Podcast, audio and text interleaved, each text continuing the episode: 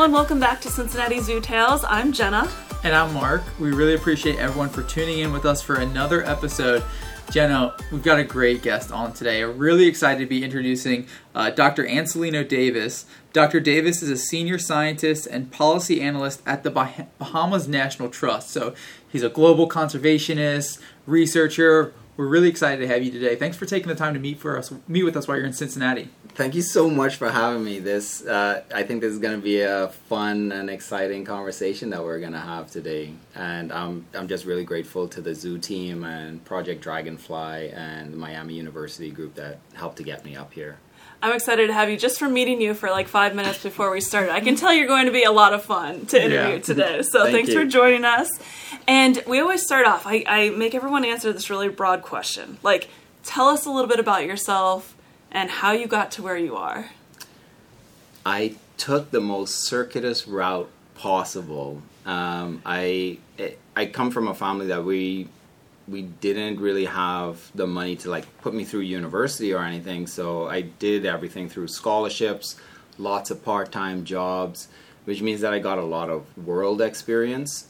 Um, and I also got to meet a lot of different people along the way. So, like, I worked at the Humane Society, I was a chauffeur, um, I've given tours, uh, worked in restaurants, um, I vacuumed sea lion poop uh, for a while. At, I've been a dolphin trainer. Wow. And I've worked in sustainability and I've done a lot of teaching. So I've taught at three universities Wow. the College of the Bahamas, the, which is now the University of the Bahamas, um, University of Maryland Eastern Shore, uh, where I did my undergrad and master's, and Miami University in Oxford, Ohio, where I taught the ornithology lab as well as um, the tropical marine ecology study abroad to my home country.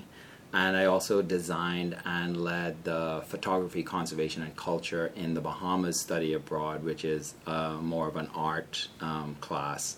And so just I kind of like run the gamut of like where people can like interact and do things, but it's always um, my other interactions advise my advise my conservation work, and then my conservation and environmental work advise all my art or other interactions as well.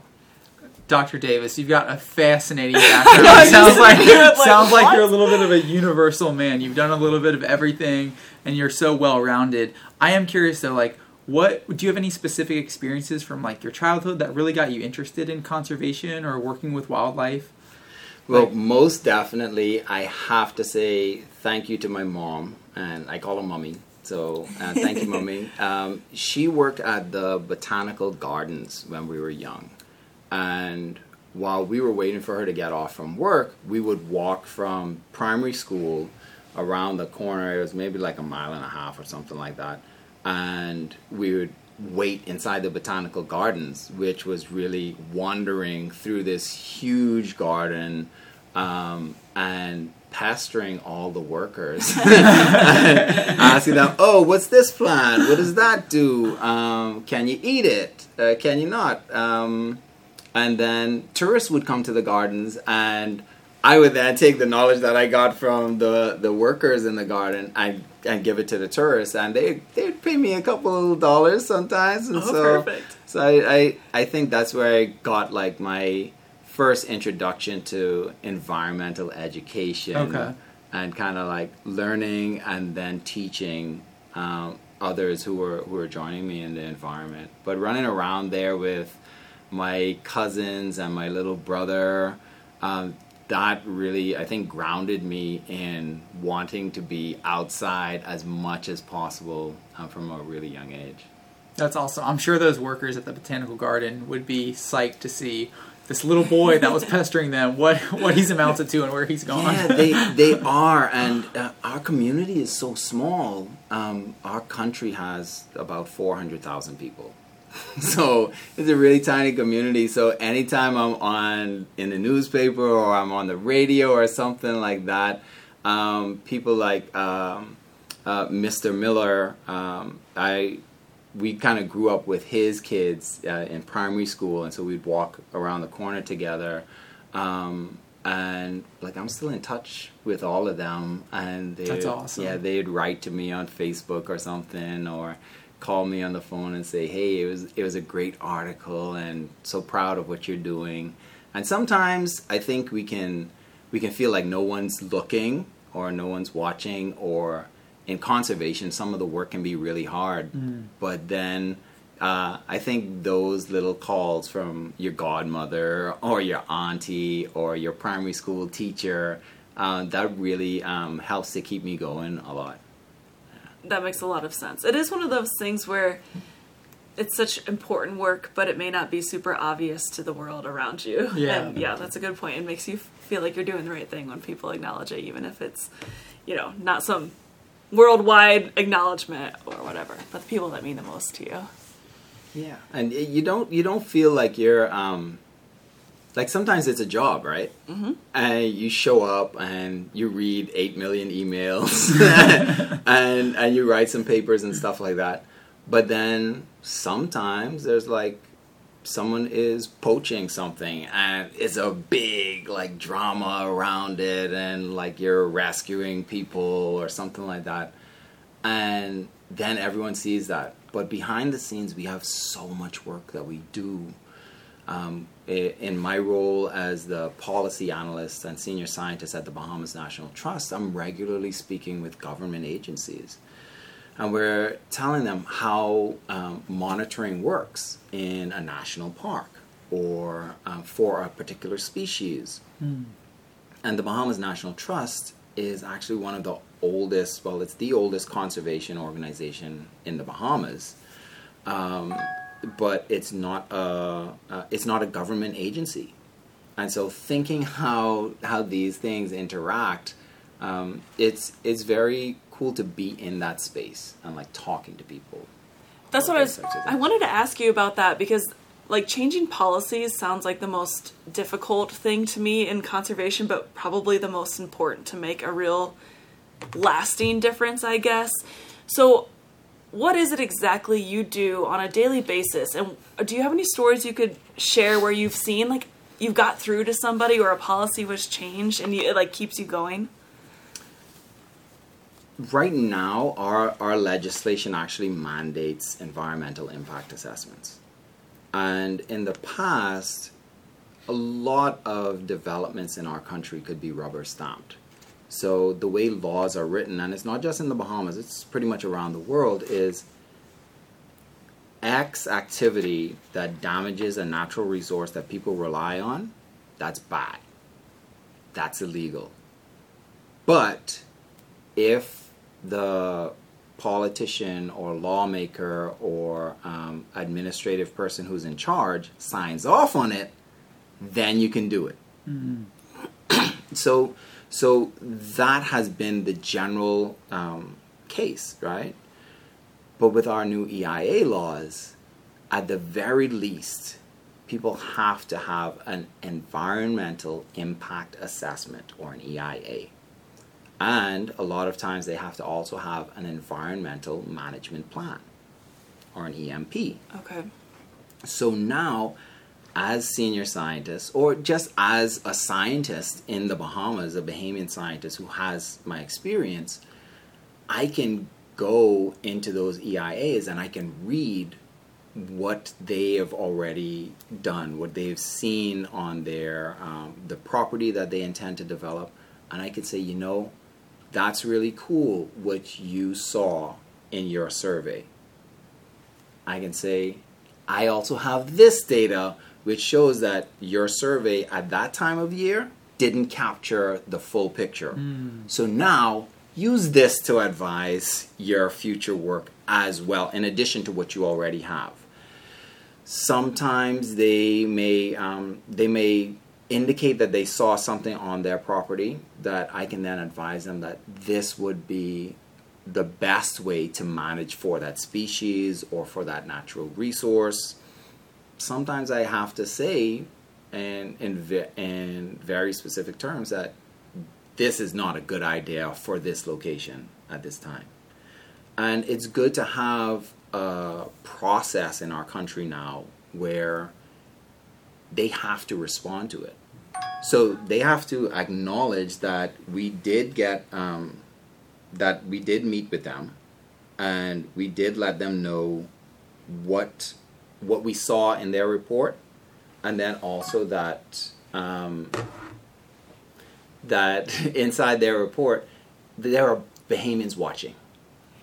That's cool. So, what would be like an example if I wanted to like start growing a specific crop, or if I wanted to start hunting a certain animal, or what are these like behaviors or things that people It want to do that, that. they have to like apply for? Like, In in the Bahamas, we have this uh, catch twenty two.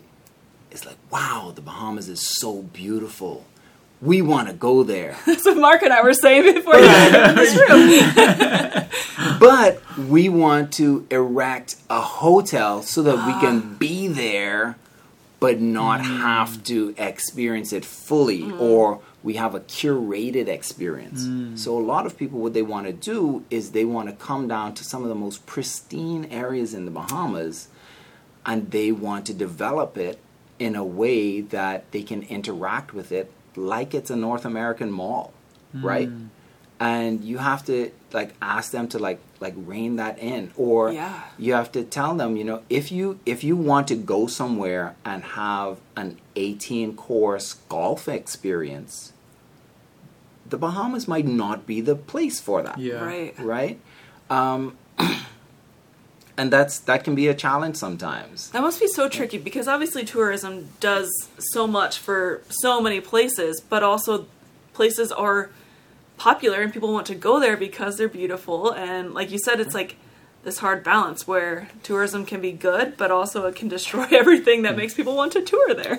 right Yeah. and and so you have to have these real um, honest discussions with people you know if you're coming to the bahamas and you want to experience the beauty of the country right you want to experience these beautiful beaches you want to experience um, the abaco parrot which is a conservation um, species it's an endemic uh, species and it's limited range so you're not going to drop your development on top of the park that protects that population, right?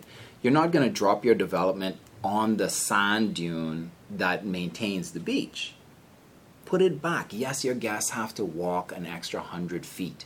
But when they get to that beach, it's going to be the beach that you saw when you first got that vision in your mind, right? And if you if you change that in an unsustainable way, you're going to have millions of issues into the future. And some people don't um, they don't understand that because their degrees are in business or um, tourism or marketing.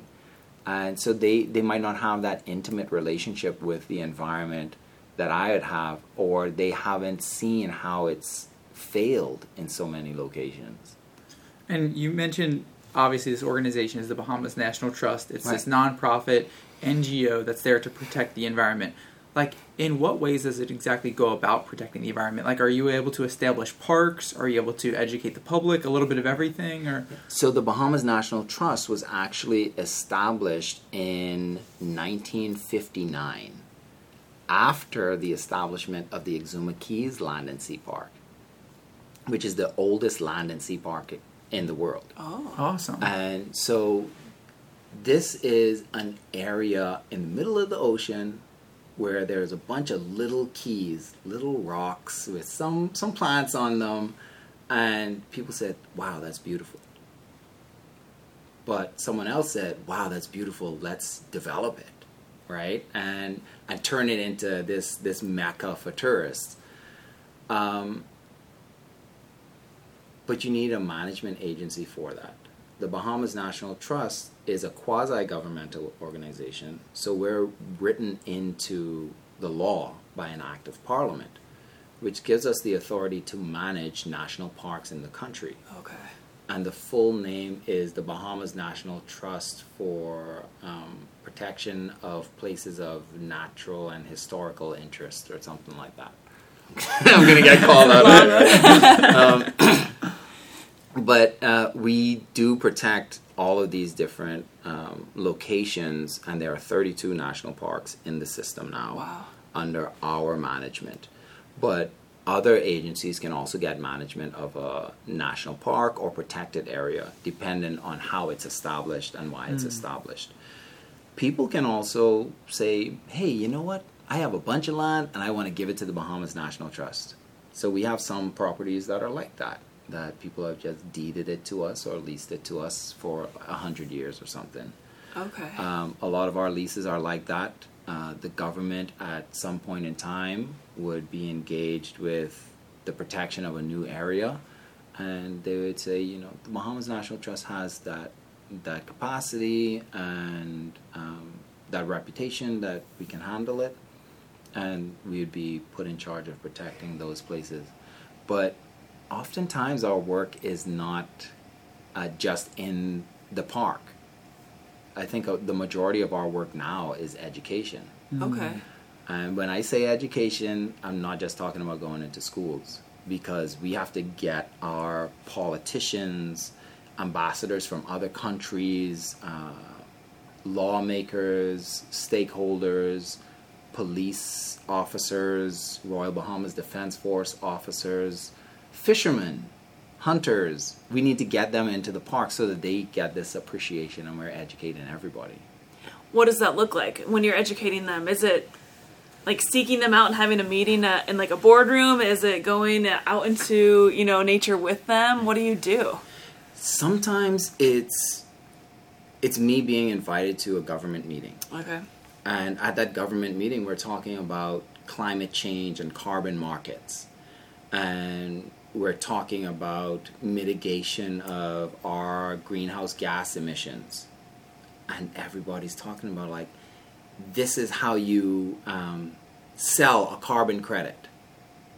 And my job in that room is to say, you can't sell a carbon credit until you have someone who's managing the physical carbon stock of growing those trees or protecting that seagrass, right? Mm-hmm. So it has to come back to the wildlife and the the um, the local forestry agencies and stuff like that. So bringing those conversations where it might be a different arena of legislation, but making sure that people are considering the environment then on at other times, um, a few weeks ago, uh, a, a person in the community found a snake that they thought was a rattlesnake, but it turned out to be one of our Bahamian pygmy boas.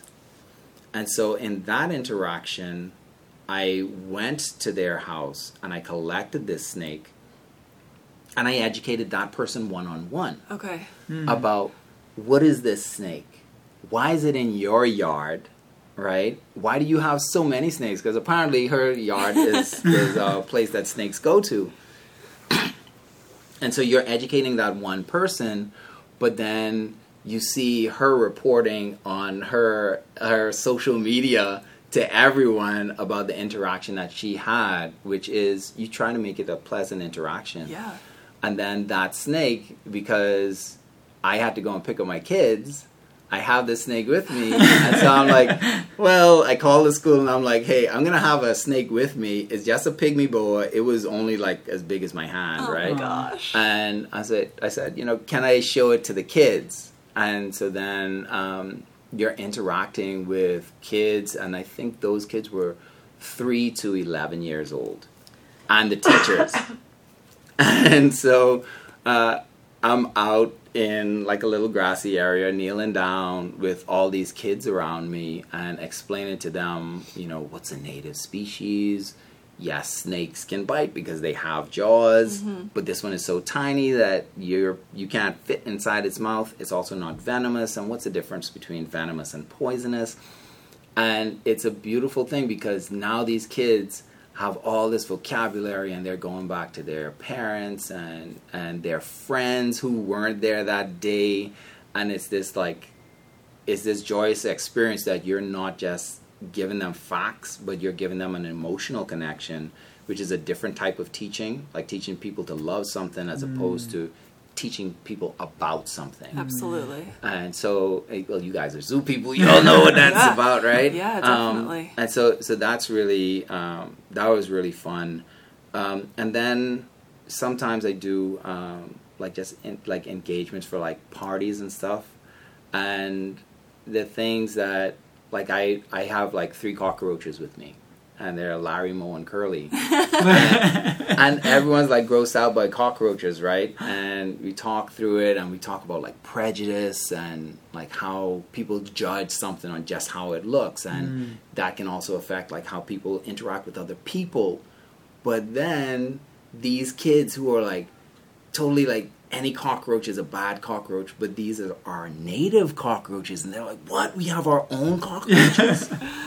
That's uh, so. It's like just like these crazy things, and then you have a bunch of parents call you like, "You put a cockroach in my kid's hand," and, and so it's it's just like sometimes you have like a ton of fun with it. Sometimes it can be a really serious conversation, but like education, I think is the biggest thing, and it comes in so many forms. I'm so intrigued that you do it all. Like that's a big range. Yeah. Like sitting in a governmental policy meeting versus like showing children cockroaches and that like you get to be a part of all of that. Is that your choice? Are you just like the go-to guy if there's a snake in someone's yard or and I also this is kind of a side note, but is there a reason she didn't want to leave the pygmy boa in her yard after you explained that it wasn't dangerous and or did you take it for research or Well, um, the pygmy boa it isn't super rare. okay. Um, but generally, Bahamians have a religious, superstitious relationship with snakes, Oh, okay. and so they include it includes things like the snake is the devil, or that um, like snakes will go down your throat, or if you have a baby in the house, like they'll go down the baby's throat. Um, like all these prejudices Yeah. you're talking about. Yeah.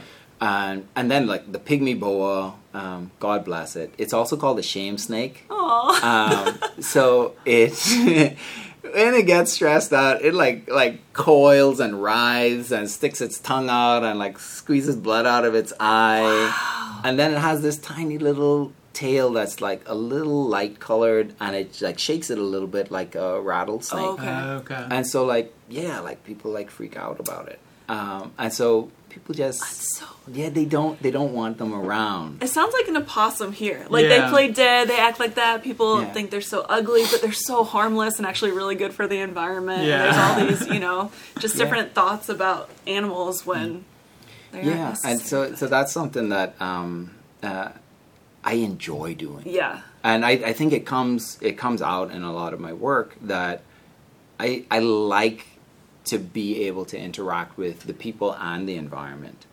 um, and a lot of times it is my choice to do a lot of those things. Okay.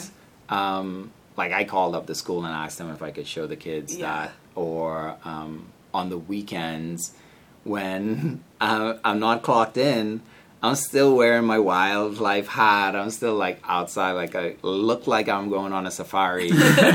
um, and and like if someone talks to me for five minutes, I'm gonna tell them about something about the environment probably. So I, I think it's one of those things that you can't put down, mm-hmm. right? And so like when I go into a space, there's also that element of who I am, mm-hmm. and and that for me is also important in my communities. So when I when I interact with the kids at my son's school, so Leo and Oliver, they're going to a Montessori style school now, and they were at a Catholic school before. And there were days where I'd come onto campus and like all the snails are smushed. Hmm. And my kids, like, they're sad about it because like everyone's stomping snails. Yeah. And so then the kids that I see, I'm like, I'm like, hey, can you help me rescue these snails from the sidewalk? And some of them are like, ew, snails. And others are like, no, I'm gonna crush them all. And then, like me and my sons are like taking snails and putting them in the bushes and stuff like that. And then some of their friends will come and join because I'm a mm. cool adult with a cool hat, right? and, and I'm doing this, or I rescued a bird out of one of the classrooms one day, and then that's just an opportunity to teach all the kids who were like gathered around, like, what's he doing? He's actually holding the bird, and like, hey, it's a palm warbler and it's only here for a while during the year, but it's going to leave soon. And it just got lost in the classroom. It's not going to hurt anybody. Um, and after a while, you start building up this like group of people that know you as that guy, mm-hmm. right? And the Bahamas, I love that our community is so small that they probably know someone that has my phone number, or or they can reach out to time. me on Facebook, right? And if I don't know the answer, I also have this great network. We have a network called Beings, Bahamians Educated in Natural and Geospatial Sciences. Wow. And I founded it back in like 2009 with 50 people. And now we have like a thousand two hundred or something like Amazing. that. Amazing. In in, fa- in our Facebook group, and then we have a WhatsApp group that includes like the core leaders in conservation in the Bahamas, and that's like 150 people now. Wow! And so, between those groups, um, whenever my son comes and asks me like, "Hey, Papi, what's that?" and I'm like, you know, I can tell you that it's a lizard, it's an anolis, but I know someone who can tell me exactly what species mm-hmm. it is and if it's a male or a female. Um, Shannon Yates is pursuing her um, her education in the states now, but she's an amazing naturalist and she knows a lot about reptiles and herps. Um, Scott Johnson is still in country. Um, he's working in the commercial side now, but everyone knows him as like the reptile guy right? If, if you want to know anything about reptiles in the Bahamas, he, he'd be one of your go tos. But because our community is set up like that, I can WhatsApp them, I can give them a call, and also we check on each other, you know? It's not just like, um, we're not just useful to one another, but we're valued by one another. Mm. And that's a, that's a, that's a difference that I, I want to make sure that our community feels and sometimes it's sometimes it's a little education interaction sometimes it's um, a major policy discussion right but we get it done yeah. yeah i love hearing these stories like I can't. I think that's kind of what makes a true educator, right? Is someone who's able to take advantage of those traditional classroom kind of education opportunities, but also those outside the classroom makeshift. I found this snake in a lady's backyard educational opportunities and everything in between. That's really fascinating to hear.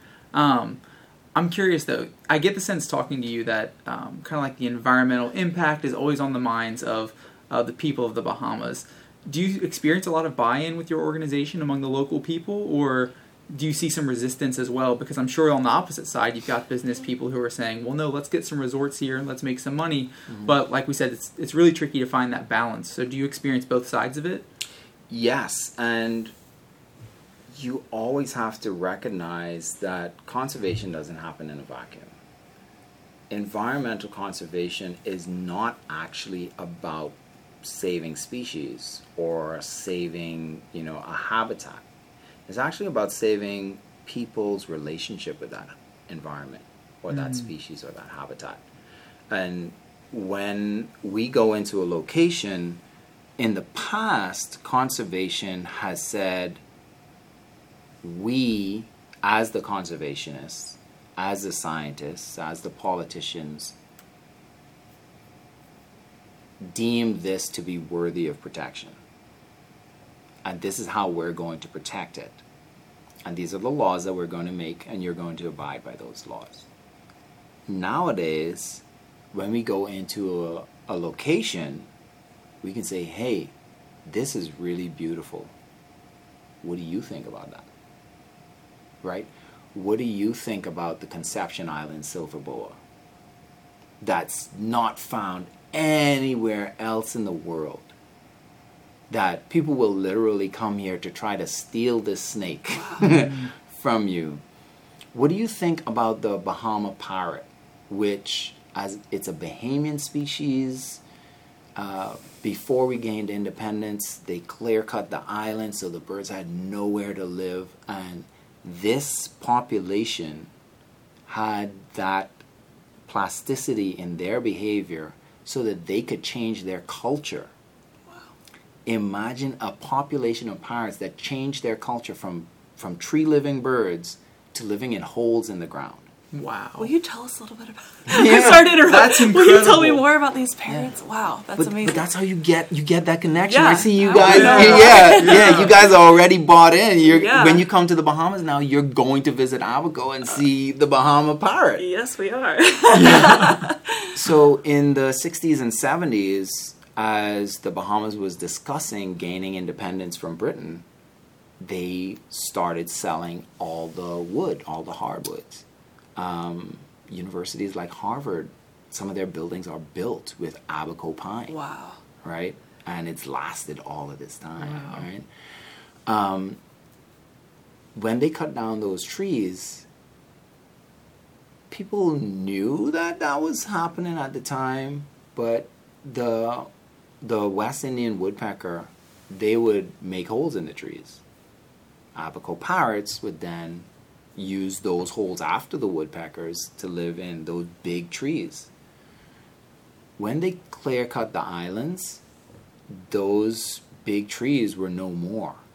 They left what they called seed trees. Mm. So, a small tree, a sapling that's not big enough for mm. any bird to live in, so that that could grow up and then make seeds again. We're coming up on 50 years of independence this year. So you can look back and see that those all those trees are about as old as our country, as our nation. Wow. Right? But you can hug these trees. These are tiny trees. Right? Um, and those parrots, that tree, that um, pine forest, the Caribbean pine forest, it's a fire managed ecosystem as well. So the pine needles from those trees have to fall down and make that fuel mat so it can burn through, clear out the vegetation, um, leave smaller plants that will then grow up and in that time they will like have fruit and stuff like that. Um, but when the fire burns through, the ground is exposed. We have lots of cavitation, lots of sinkholes, uh, limestone solution holes, and it seems that after all the trees were taken away, the parrots didn't have nesting sites. Their population took a major dive, and there's research that um, started going on later on that that we've trying to figure out like how do we help the pirates? What do we do? Um, protection was the main thing, you know, protecting those trees and protecting that environment. But the pirates themselves, I guess they were just flying through the bush one day, and one pirate was like, "Hey, you know." Normally we use holes in trees, and, and just hear me out, guys. Just hear me out. what if we use one of those holes in the ground? And I'm sure, I'm, I'm sure, like at first it was like a whole bunch of pirates and one, there's not enough holes, right? And two, some of them were skeptical. I mean, like, like, hey, you know, we've been doing this courtship thing for a little while, but I don't think you're really ready to be mature and find me a good tree. He's like, no, we, can move into, you know, my little thing in the ground, like. Um, and so, so yeah, uh, they they suffered for a while, but now it's the only Cuban Amazon parrot that nest in holes in the ground. Wow. I didn't know of any parrots. because that- of their adaptability. That's incredible. Right. Yeah. And, and that's a type of intelligence. But now they're vulnerable to a different set Oh, of factors, right? Yeah. So now you're nesting in holes in the ground, and in the Bahamas, the cool thing is we don't have like terrestrial native predators. I was just going to ask. but people have introduced dogs and cats. Yeah. Sure. Right? Yeah. Dogs tend not to go all the way down into the Abaco pine forest, um, but cats will go anywhere, and they can be really bad. Um, so a cat will be able to like climb down into some holes and still be have enough of a vertical to jump back out. Um, How deep are these holes that the parrots are using? some of these holes you don't want to like stumble into it in the forest, right? Um, but a lot of them they're like just narrow enough for a pirate to get down Okay. into, and it's like a straight shaft down with like a turn off, like Wow. somewhere in the middle. And so the pirates over time they have to like learn how to choose a good hole in the ground. But that means that these pirates are like going in and out of this hole with nesting material or to feed their chicks, and um, like a cattle wait. Yeah. Yeah, and now we have raccoons too Wow. coming down into the park. And then you have like we have a fire season and a rainy season. And so you have a lightning strike or something makes um, a fire. On the one hand, all the underbrush is cleared, so now you can see the holes. Great market for pirate real estate, right? You can see all these like cool um, places to nest. But then, if you get a heavy rain right after that, or while your chicks are on the nest, um, that mud can go into the nest Yeah. and like choke out the the kids. So it's like all of these balances that we have to make as managers for that population. Do we allow the hunters to burn the forest? How much burning is good? How much is bad? We want pirates to be able to see enough um, uh, holes for them to nest in. We also want to give the habitat time to regenerate enough so that they have flowers or fruit for the pirates to eat Right. Oh, then we don't want it to be like all like ashy when the rains come for the holes to get flooded in with mud. Um, it's it's so intricate, all of these different um, layers that that come into play, and then when the pirates finish nesting and they're raising their kids. They go into the neighboring communities and eat all the mangoes off the trees, right? And so it's these like super interesting relationships that that everyone has, and the the mango trees they're outside the national park, so you have to talk to the communities, Yeah. and like all the people in the communities are like.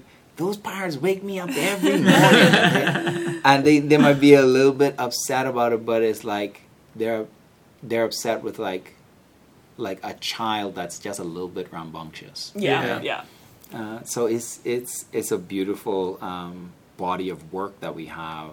But things like I think the Bahama parrot is a key species to show how intricate and intimate some of those relationships between different parts of our human lives and the conservation work. Can be. Yes, definitely. You always have to make sure that the people are still being taken care of and they want to help with conservation efforts. For them, I feel like to actually stay strong and for conservation efforts to work, the people have to be they have to buy in also. Yeah. Um, sorry, I'm really interested in these parrots, and I had a few questions. Do you know the numbers? How are they doing? Are they like endangered, critically endangered, vulnerable? I want to say they're like sixteen thousand. Okay.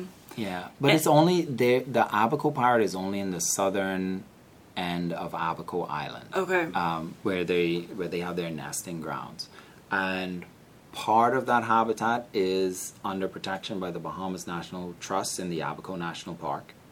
But then part of the habitat that they use is um, in another part of pine forest that's owned by the government. So it's in the Crown lands. Some of it has um, well fields. The Water and Sewage Corporation they have well fields where they actually take draw the water out of the ground, the freshwater lands in the ground, so that they can process it and deliver it to people in the community.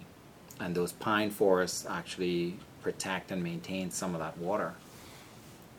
And you have this, um, it's an interesting de facto conservation because the Water and Sewage Corporation, they don't really care about the forest above the ground, but they're not going to allow anyone in there just like burning randomly or leaving pollution inside um, the well fields.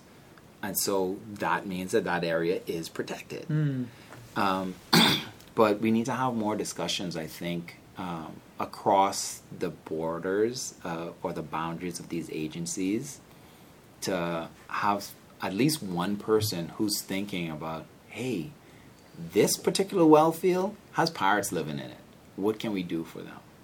And I think that's that's where a lot of my conversations are going these days. Okay. That's fascinating, and I'm sure part of being an island chain, right, is the fact that on islands you have all these endemic species that are so unique they're found nowhere else in the world.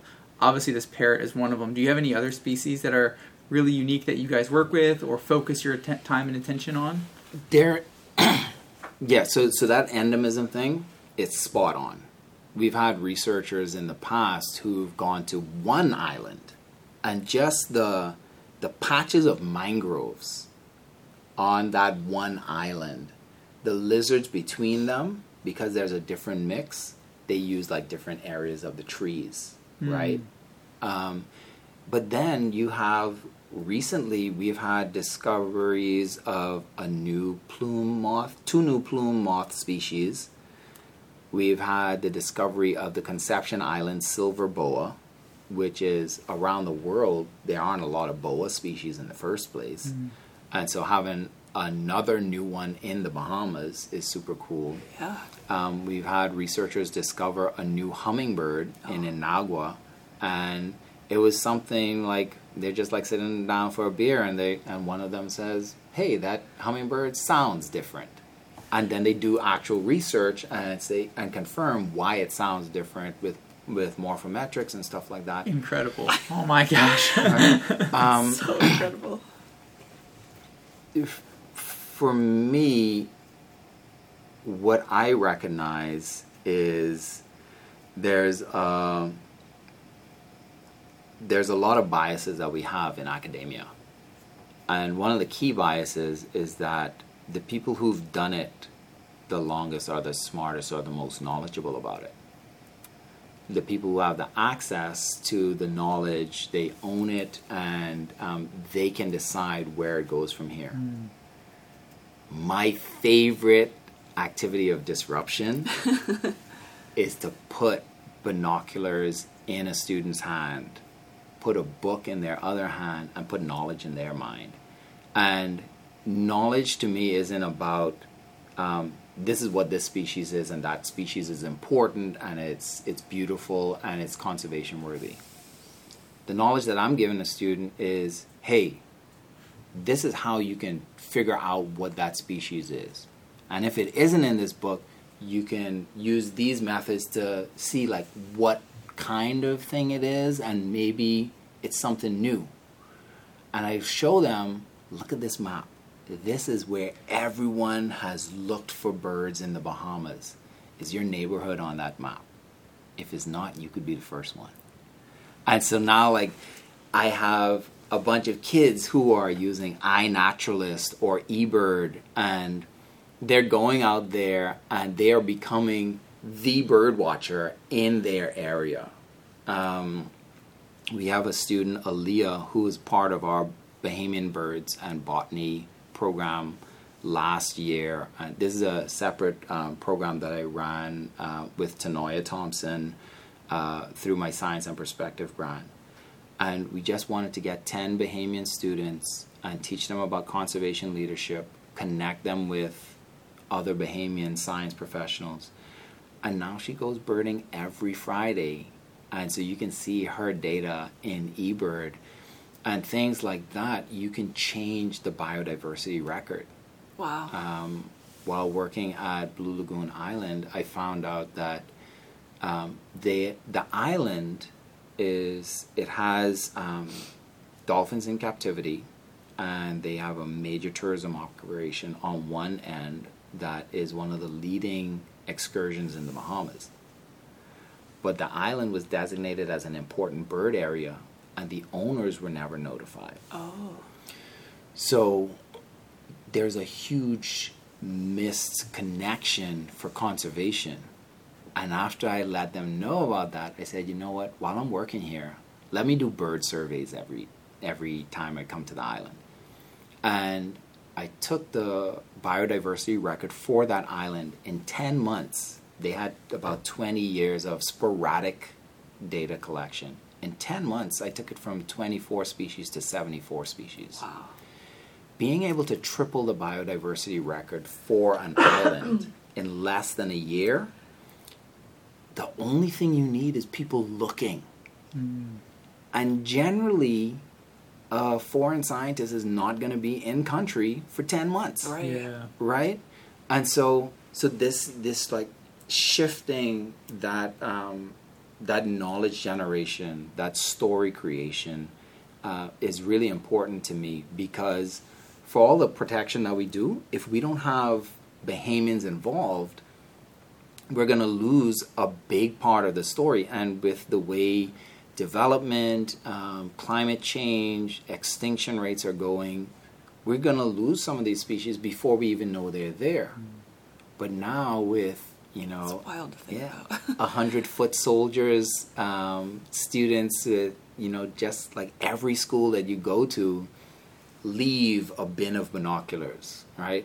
Leave a stack of bird ID guides and natural history of the Bahamas field guides, and let those students that are interested um, be able to access them anytime they want. You're gonna start seeing all sorts of stuff pop up, right? And and that's what's going to really change the face of conservation and biodiversity in the I think around the world. I love that. Yeah, I love the idea of just leaving these things, and it's not like forced upon anyone, and it'll you know still create so much knowledge and opportunity for those that are interested in it.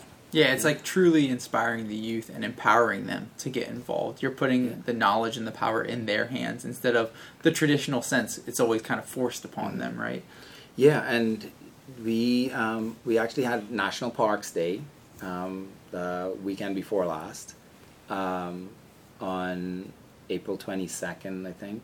Um, and we took all the students, uh, or we invited students to go into the national parks. We invited every Bahamian to go and join us in the national parks.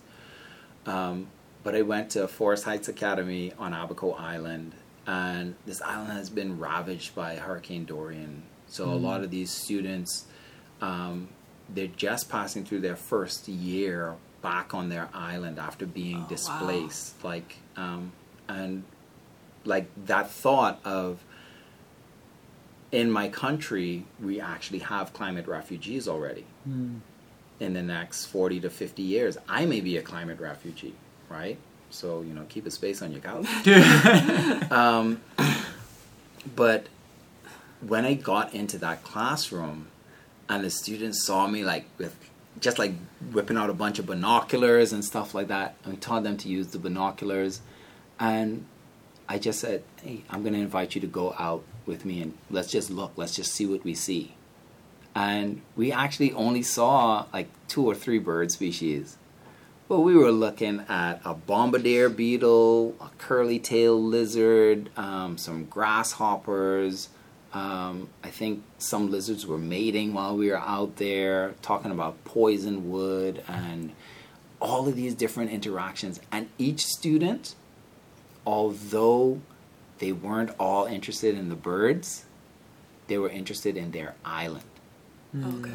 And that's a, that's a key difference. Mm-hmm. And sometimes, as scientists, ecologists, conservationists, we may get hung up on big cat biology um, invasive species management, natural resource coordination, um, water quality. But when we bring it back, it's like we're really talking about our culture and our way of life.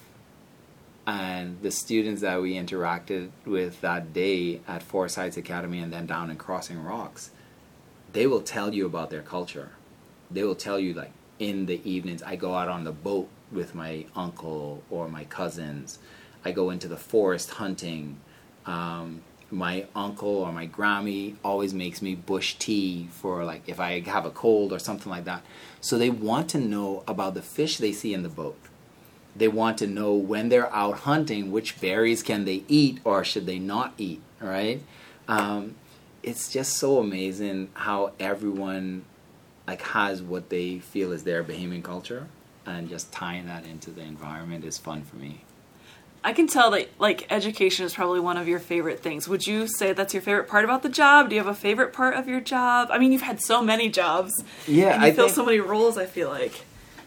I think my favorite part is really, for me, it's being able to see something new, or like just like spend time with an organism like and like seeing how it behaves. But after a while you start to plateau on that. Right? There's only so many new things that you can see. Um, but then when you're sharing it with others, you get to vicariously experience that through them again, right? That makes total sense. and, yeah. and, and that wow that a student gets and man if you get to like interact with kids and as zookeepers and stuff i know that you guys get to see this but there's like you get get you, you so often get to see some student that for the first time they're seeing the four stalks on a snail's head right yeah. and they're like, "What? That's so crazy!" And then you're like, "Yeah, only two of those are eyes." And and then like, look, look, look, look how pretty that eye is. And then like you change their world, right? Because it was just a slimy thing that they'd see from a distance, they totally ignore. And now you have them, you have it on your finger, and it's like right in front of their face, and they're they're like totally like in it. It's it. There's nothing nothing better than that. Definitely. That's awesome. And we're lucky enough here at the zoo to have, get to experience that same thing you're referencing, Yeah. kind of like reimagining and re-going through it all vicariously through when we do keeper chats, when we do tours and stuff like that. It's always inspirational. It's really cool that you're able to take these kids who are once smushing snails and then get them Yeah. to see a snail for what it really is. That's Yeah. awesome. I do have one question for you. Obviously, you're so great at inspiring the youth and getting people involved. Would you have any like advice for a young person who's trying to become a conservationist or wants to be a field biologist or wants to just get involved in the wildlife field to make a difference? What advice would you have for them? I'd I'd definitely tell them to learn how to read and consume the the knowledge and information that's out there. Uh, that's always going to be important, um, but also never to limit themselves. I tell all of my Bahamian students, listen, if you're interested in anything that's going to make you better, that's going to make your community better, there's someone that's going to help you. And if you can't find that person, you can reach out to me. And I think at the same time as I give those students that advice, like reach out. There's someone out there. Um, go to your local zoo, your local garden. There's someone there that they're dying to tell you about everything about the species that you love, right? Um, but at the same time, I want all the adults that are listening to know that a child's world is infinite, right? It's the choices that we cut away from them that limits them and narrows them into their final path. So when they come out into the world, they can be or do anything, you know, and it's just giving them those opportunities. and it's as important for the students and for the adults to let them experience everything because sometimes it's as important to know what you don't want to do Yes. as it is to like know exactly what you want to do. So let them experience it, you know. I used to want to be a veterinarian. I worked at the Humane Society and I'm not big on like you have to put down animals sometimes, right? Or um, some some of the things that you see at the Humane Society is just horrible. Um, but there's a space for that. There's someone that needs to do that. Now I can go and I can save a whole population one time without necessarily having to be that intimate with the pain and the the suffering. Um, and you know there there's spaces for that. But there's some students who who would be great at that, and I want them all to experience those opportunities and and try. You know.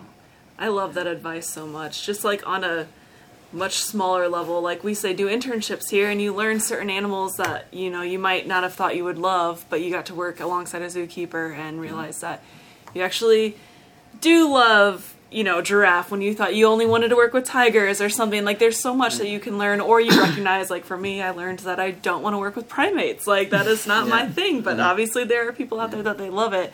Um, and I do think just having the experiences, even if it's not to find what you love, but to figure out what you don't want to do, is very helpful. And and having conversations like now after our conversation you know that you have to meet a bahama parrot right Absolutely. Yeah. Absolutely. and, and it's these types of things like i I I imagine that you guys must love this like interaction, like getting to talk to new people Mm-hmm. about their experiences and and just seeing that different perspective is is really cool. Absolutely. I always say this, but when we talk to, I, it's never the right term, but I always say a real conservationist, somebody who is like out in nature, making changes, that sort of thing. Uh, I mean, because a lot of people argue, like Mark and I as zookeepers, could be labeled as conservationists because we're educating and we're mm-hmm. trying and we do different things, you know. But like for me, I still I can talk to so many of you that are amazing and doing so much work in the field and I still am like how did they get to where they are? And I heard you tell us but like also it's just like one of those things where you don't even know these jobs exist. And like the things that you're doing you know you're a senior scientist and mm. an analyst and you're working with all of these from governmental to students and it's just like how do you get to that point but it's basically it sounds like you did just about anything and everything that involved animals But also, I think, um, and this is important, that for those who are listening into the podcast, I am a black guy, right? Um, and some people don't recognize that. I'm Dr. Ancilleno Davis, and people read my name, and I get um, in the Spanish-speaking community, they they call me Ancilleno, right? And they because reading and seeing someone's name that's different. Mm-hmm. But when I go into a classroom and the students see me speaking with the Bahamian dialect that we speak, that we speak in the Bahamas, or they see me looking like them, or behaving in the way they would behave when I'm hailing their teacher or um, you know their uncle and stuff like that, and they recognize me from the food store or from some other thing that I did.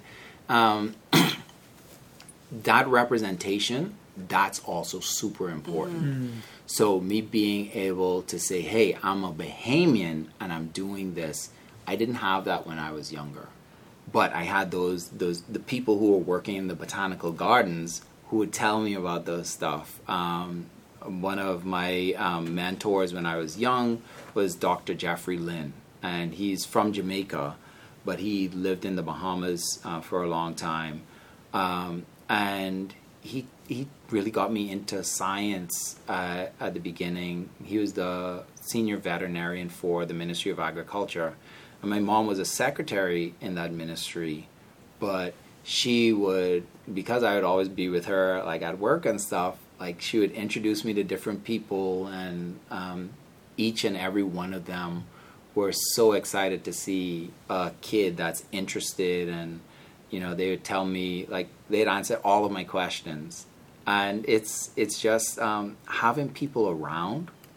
that make that space and at the zoo you guys do it in one way um, i just i kind of try to make my life be about making that access for other kids um, sounds like you're doing that that. are like me and and it's it's also fun for me so i do get a little bit of selfish enjoyment out of it that's okay um, that's okay but it but it's it's I think that's what we need more than anything. Mm-hmm. Um, people that um, fertilize dreams, right? definitely.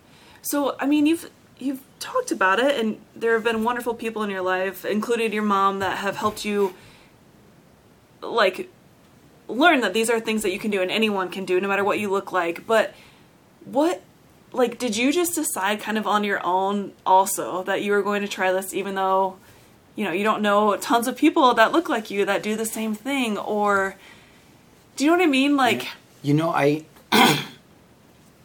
I knew that I wanted to work in the environment, but then um, like well, or I wanted to work with with um, animals and nature, but on TV I just saw like like Bill Nye, um, David Attenborough, Dr. David Suzuki, and um, Steve Irwin, Crocodile Hunter, right? And none of them looked like me. And in the Bahamas, the the thought was like, that's white people stuff, right?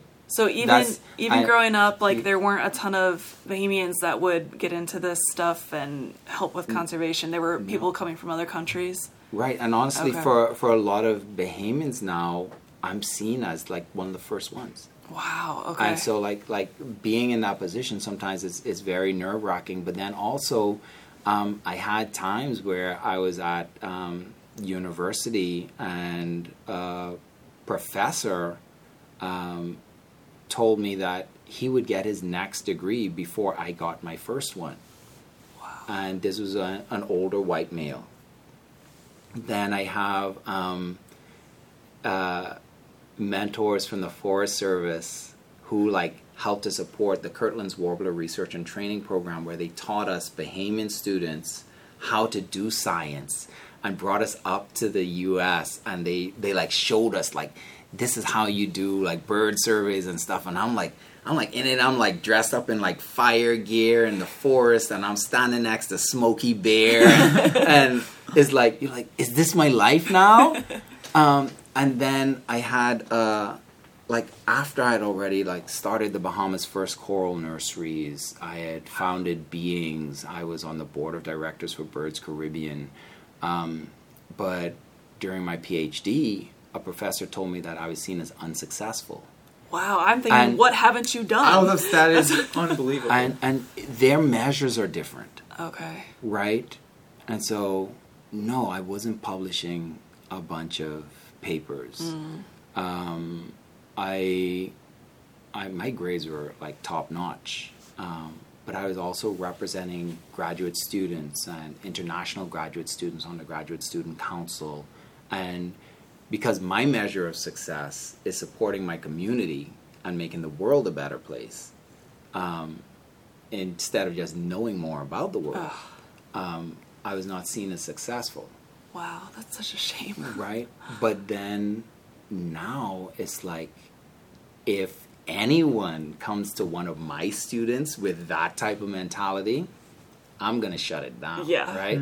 Um, and it's not even about being antagonistic about it, but it's letting all Bahamians and other people that look like me or may not have as many opportunities, even as I had.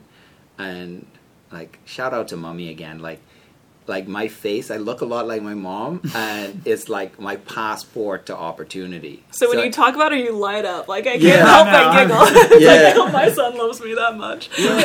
so like like like in the Bahamas, people are like, oh, you Miss Davis, son, eh? You're, and so so like I recognize that like those opportunities and stuff are really important, and when I meet a student that has that interest in the environment, um, I send a shout out to David Dean now too. He's one of my students, and um, when I first met him, he was growing plants for the 100,000 tree planting initiative. And he admitted that he wasn't focused in high school. But he wanted to do what I did. And it was COVID, and I was on a hustle, you know, doing environmental impact assessments and stuff, traveling around the islands. And I was like, you know what? Show up on time. Um, be respectful when I introduce you to people. Um, and take these binoculars, take this bird book, and start entering some eBird data. And this guy, he he's like just skyrocketed Wow. from there. And now, like, I stopped doing the EIAs, but other people would hire him to go and do the bird um, lists for different places Wow. and stuff like that. And in like the last year and a half, he's visited like more Bahamian islands than I had visited at that um, point in my life.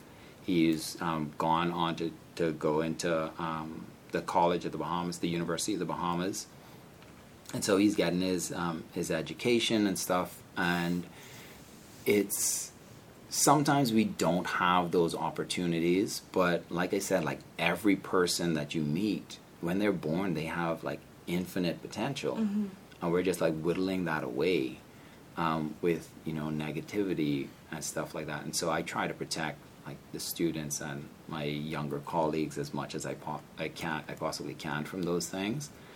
Um, and that's what I I would wish that everyone who's in our beings network, for example, would be doing that same thing. And that's a lot of um, where I am now. I think I think I'm sometimes I'm a conservationist of the natural environment, but mostly I'm a conservationist of um, that human inspiration in our younger generation. I think you're fascinating and wonderful. So that's amazing. yeah. Yes. Oh my gosh.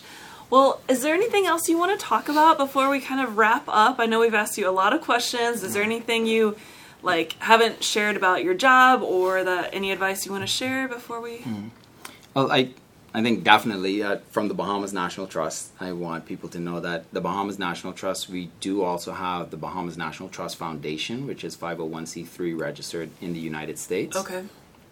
So if you are interested in contributing to the work that, that we do, um, you can reach out and um, make your donations there.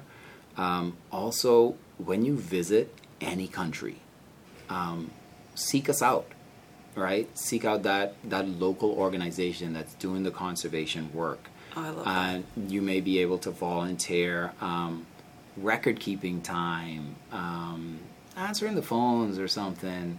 If you even if you can't do like the hard physical stuff, but maybe we want someone to do some mangrove planting. Maybe we want you to help um, uh, put in some buoys in the marine parks.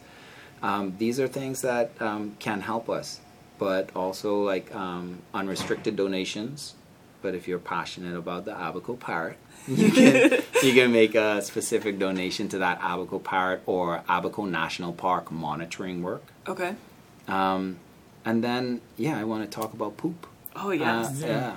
So, so worldwide, I think uh, it's an issue that we don't think about our waste enough. And in an island country like the Bahamas, we have cruise ships that come through, tourists that come through, and we need to think about where your waste is going. Um, even in your own community, in your schools, you can think about talking to your students about where does the water go when they flush it. Is it a septic tank, a soakaway system? Is it a sewage system that takes it to another town, another um, state, even? Um, who's responsible for the waste that you generate? If you're visiting us in our country, what are you bringing with you? And what are you leaving in our country? We have a limited amount of area or land mass. Um, our oceans are tied to our survival. So, is your cruise line, is your um, hotel contributing to that or helping to mitigate that in some way? And that's always important. So something so the what can I do there is kind of researching and figuring out if you're supporting the best option of tourism for example if you're going on a cruise there are certain ones that you would suggest or people can look into that will be the most supportive of the countries you're visiting Exactly. Okay. And and so just just knowing more about your impact, mm-hmm. that's the that's the absolute minimum that anyone can do is know where your resources are coming from and know where your waste is going. And I think if we can change the way people poop, we can change the world. And that's that's always um, it's always a fun conversation to have, but um, I guarantee you that most of your listeners probably don't know where their where their yesterday's poop is right I now. I have no idea where yesterday's poop is That's such a fascinating way to boil it down to the simplest form, too, right? Like conservation, it's got so much large messaging behind it, and it can be such an abstract idea. But at the end of the day, it's so simple. Know where your resources are coming from, and know where your waste is going. And Right. it's such an easy way to boil it down. I love that. Yeah. and the impact that they're having Yeah. Thank you. Yeah. Thank you so much for being here. Sorry, I have one final question. Let's Do you have a favorite animal from the Bahamas, a native species? Oh. Like I've worked with some really cool species. Um, like I've held hummingbirds in my hand. I can't hand. believe that. There's a there's a male nurse shark in Compass Cay that kissed me on the mouth for no reason. Oh my gosh. Um, I've seen dolphins in the wild. Um, like just scuba diving and stuff. But like favorite favorite animal there's a lizard that comes inside our back door like just about every day like, like as an as an individual See you have a favorite individual. I love it. yeah it. that lizard and my wife alma named him freddy so Freddy. like, yeah so like he comes he comes in the back and he like he like eat like whatever bugs are there so like for now i think he's he's one of my um favorite individual animals Do you know what like species of lizard he is? he's a anolis sagrei okay. yeah, so um, he's yeah he's, he's just just there. I, actually, Freddie is uh, female, I know, but um, yeah, she comes in and in and out of the back door. Um, then, ironically, the great lizard cuckoo, which would eat Freddie. if, if the great lizard cuckoo saw Freddie, Freddie would probably get. Is uh, a great get got- lizard cuckoo a bird? It is a Okay, bird. And how big is it? What is it? Why is it your favorite? I mean, they're just. It's like. It's like a. It's like Jurassic Park, like bird style. Okay. Um, it has like a really long tail. I'm gonna have to look I it think up. It's, I think it's like maybe two foot long or something like Wow. that. Wow, the, okay. the whole bird, and they just they have this like like long like sound that they're making in the bush. Um, and then when you see them, they're doing that velociraptor run where their wings are tucked in, but their heads are like bobbing to the side and they're like running through the forest like and just like killing things, man. Yeah, they're, so they're they're they're pretty awesome. Um, so yeah, I think I think that or the um, American oyster catcher. Oh, okay. Oyster catchers are cool. Cause yeah, cause it just looks like a kid drew a bird. Right? yeah, it's like like oh, I have a black crayon and a red crayon. Let me draw a bird. yeah, and so they they just like look weird. Um, so I think those. Yeah, it's just so hard to Well, you pick. made me It's fall in, in love with the Abaco parrot, so I was wondering if you really loved it too, or if you just made me fall in love I with know. it. Yeah, and and sometimes you can be really connected to something Mm-hmm. um, that, and you know, there's there's a very pragmatic connection that you might have. Um, some people are connected to the wild pigs that are invasive species, but they're hunted, they're eaten. Um, and that's a that's a very intimate connection, but they don't see that as a form of love. Oh, yeah, Right. that makes sense. hmm And the Abaco parrot, I spent a lot of time in the bush looking for those parrot nests, and um, so I'm very intimately connected with them and their habitat and stuff like that. But then at the end of the day, like I, when I when I think about if I could see a an animal today um, in the bush. I don't know. I, I think I'm, I'm looking for a great lizard cuckoo. Great lizard I love that's a great way to answer it too. Awesome. And we heard that you want to see giraffe here. I do. Yeah. Okay. I do want to see a We'll giraffe. make that happen. And it's it's partly because I I really like puns and dad jokes. So so it's cool because the way to greet a giraffe is hi. Yeah. There you go. I'm gonna steal it. that for Yeah. any, any tours we do in the future. That's awesome. Well, So- man, shout out to Freddie. I liked hearing about Freddie. Uh, Dr. Davis, you're obviously very inspirational. Your story is incredible. You fought through a Thank lot of you. adversity to get where you are today, and you've motivated countless people. I'm sure everyone listening to this podcast would love to follow you. Can you tell people Oh, yeah. how they can keep track of you, whether your social social media, media. your podcast feed, however they can follow you? so definitely, if you can spell my name, you can find me. um, Dr. Ancilleno Davis. and then on social media, I use the Science and Perspective brand. And that's SCI Perspective, um, Sci Perspective on most social media. Okay. um, Facebook, Instagram, YouTube, Twitter, um, and then on YouTube I have Science and Perspective with Dr. Ancilleno Davis, Great. and I believe um, everyone can use more science, but we all need more perspective. Absolutely. Yeah. Um, for my and that that's like if you're just like following me for like the weird stories and stuff. Uh, if you want to follow the Bahamas National Trust, look for BNT Bahamas Okay. and the Bahamas National Trust has content related to what we're doing in our national parks in the Bahamas. We have great educational content. So if people want to look up Zuma, we have a little cartoon Bahamian girl who's um, teaching you about the environment and our native species and stuff like that. Oh, great. Voiced by a Bahamian. Um, and like that's that's like awesome content for youth. Uh, and then we have all of our national parks are on the website.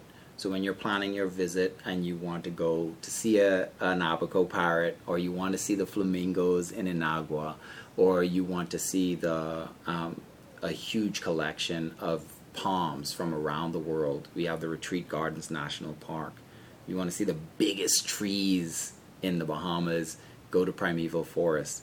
And if you want to snorkel with like just random turtles and Yes, baby sharks, please. All the above. Yeah. Bonefish Ponds National Park, right? And so we have a little something for everyone. You might have to do some island hopping, but it's there. Um, we also have a little hidden gem uh, with the highest concentration of seahorses in the world. Wow. wow. seahorses, dude. I Yeah. love seeing seahorses at aquariums. I can't imagine seeing one in the wild. And it was like I think we were there for like 30 minutes, and I saw like 19. Oh my gosh. Just and they're just like all over the place, like just sleeping in the in the in the algae and stuff. We, Wow. we successfully added another place to our bucket list. Yes. Yeah. Out of Oh the my Bahamas. gosh. So many Yeah. places to go. Wow. Yeah. That's a secret gem. You didn't say the name. Do you want to say the name, or should we keep it secret? I totally get if you want to keep it secret. It's, it's You have to do your research. Yeah, it's a little it's a little special place. Okay. Um, you guys, uh, you you guys have the in the inroads though. Yeah, Okay. just give, me, give me give me a shout when you get down there. And, and really, like anyone um, who comes down to visit the Bahamas, let us know. Um, reach out to us. Say, Okay. hey, Bahamas National Trust. Uh, we're coming to visit the Bahamas, and we want to see all the parks, Yes. right? Yeah. Okay. And that's that's. Um, I think I'd love to have you guys down, um, and also for you to share like what we're doing down there um, in person. Mm-hmm. I think that's a that's a really special opportunity, um, and also to support the work that that we're doing, and not just the Bahamas National Trust, but we have amazing partners throughout the country, um, friends of the environment who are recovering after Hurricane Dorian um, on the island of Abaco. We have Waterkeepers Bahamas who they're looking out for all of our waterways so that the water is swimmable, drinkable, fishable. We have BREEF who they're teaching Bahamian in-service teachers how to snorkel and identify fish Wow. and and about the marine environment and getting Bahamians into the water so we're not just on the surface in a boat Mm-hmm. but we're underneath and and it's just like we have a powerful community It sounds like it. but yeah and i'm happy to put you guys in touch with Don't you worry. When I find need. the time, I'm gonna be Yeah. I'm gonna be bothering you. Absolutely. Yeah, most definitely i'm looking forward to it Great. Well, thank you again so much for all of your time. We hope you have a good time here in this crummy weather right now while we're recording. It's actually pretty cold, but when this comes out, hopefully it's nice out. But thank you again for all of your time and everything that you're doing for the world. It's it's incredible for people and Thank nature. you so much. yeah i hope to see you guys at the barrows lecture yes, Yes. I hope to make it. yeah it's gonna be it's gonna be interesting you guys got a little bit of a teaser already Yes. Little taste here, yeah. Yeah, but um, I'm going to talk more about the relationships that that cause these things to happen and how we support other people um, like me to stay in conservation. Okay, Awesome. wonderful. Awesome. Well, thank you again for your time today. All you listeners, thank you for tuning in to another episode. Go follow Dr. Ancilleno Davis on social media. Go look up uh, Bahamas National Trust. Do some research on them. They do some amazing work. So, thanks to everyone for listening. Until next time. Have a great day.